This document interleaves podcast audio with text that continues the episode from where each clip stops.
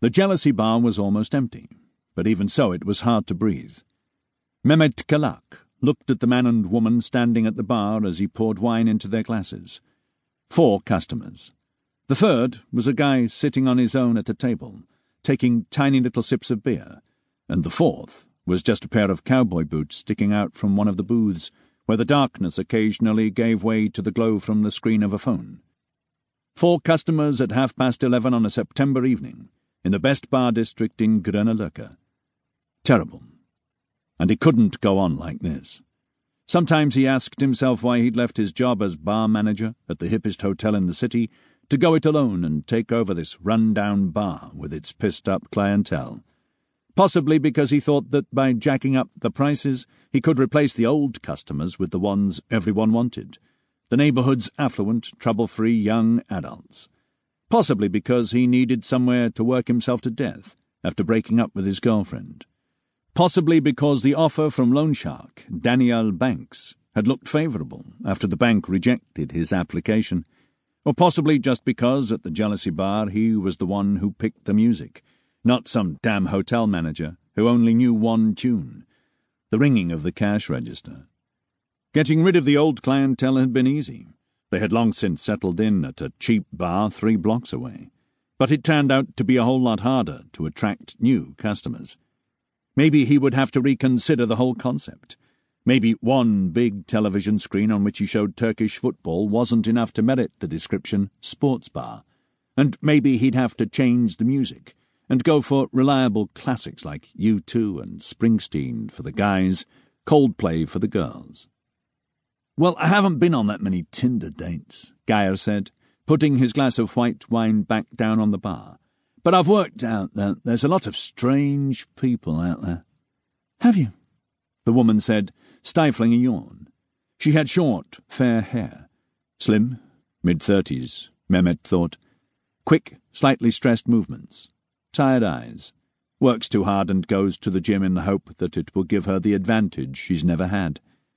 Mehmet watched Gaia raise his glass with three fingers round the stem, the same way as the woman.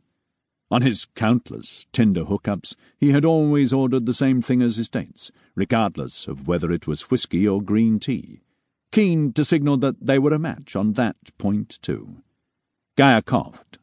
Six minutes had passed since she had walked into the bar, and Mehmet knew that this was when he would make his move. "You're more beautiful than your profile picture, Elisa," Gaia said.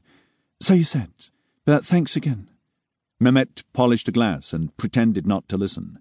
"So tell me, Elisa, what do you want from life?" She gave a rather resigned little smile. "A man who doesn't just judge by appearances." "I couldn't agree more, Elisa. It's what's inside that counts." "That was a joke. I look better in my profile picture, and to be honest, so do you, Gaia." "Ha ha," Gaia said, and stared down into his wineglass, slightly deflated. "I suppose most people pick a flattering picture.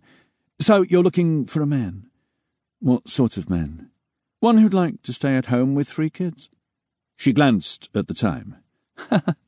Sweat hadn't just broken out on Gaia's forehead, but all over his large, close-shaven head, and soon rings of sweat would appear under the arms of his black, slim-fit shirt, an odd choice, given that Gaia was neither slim nor fit. He toyed with his glass. "That's exactly my kind of humour, Elisa. A dog is family enough for me for the time being. Do you like animals?" "Tanrim," Mehmet thought. "Why doesn't he just give up? If I meet the right person, I can feel it, here and here." He grinned, lowered his voice and pointed towards his crotch. "But obviously you have to find out if that's right. What do you say, Elisa?" Mehmet shuddered. Gaia had gone all in, and his self-esteem was about to take another beating. The woman pushed her wine-glass aside, leaned forward slightly, and Mehmet had to strain to hear. "Can you promise me something, Gaia?" "Of course."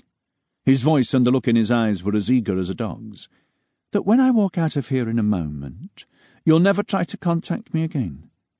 Mehmet had to admire Gaia for managing to summon up a smile. "Of course." The woman leaned back again. "It's not that you seem like a stalker, Gaia, but I've had a couple of bad experiences. One guy started following me. He threatened the people I was with as well. I hope you can understand my being a bit cautious." "I understand." Gaia raised his glass and emptied it. "Like I said, there's a lot of strange people out there. But don't worry, you're pretty safe. Statistically speaking, the chances of getting murdered are four times greater for a man than a woman. Thanks for the wine, Gaia. If one of the three of us—" Mehmet hurried to look away when Gaia pointed to him— "was going to get murdered tonight, the likelihood of it being you is one in eight. No, uh, hang on. You have to divide that by—" Uh... She stood up. "I hope you figure it out. Have a good life." Gaia stared at her wine-glass for a while after she left, nodded in time to "fix you," as if to convince Mehmet and anyone else watching that he had already shaken the experience off. She had been nothing more than a three-minute-long pop song, and just as forgettable. Then he stood up and left. Mehmet looked round. The cowboy boots and the guy who had been dragging out his beer were both gone too. He was alone, and the oxygen was back. He used his mobile phone to change the playlist. To his playlist. Bad Company. Given that the group contained members of Free, Mott the Hoople and King Crimson, there was no way it was ever going to be bad. And with Paul Rodgers on vocals, there was no way it could fail. Mehmet turned the volume up until the glasses behind the bar started to rattle against each other.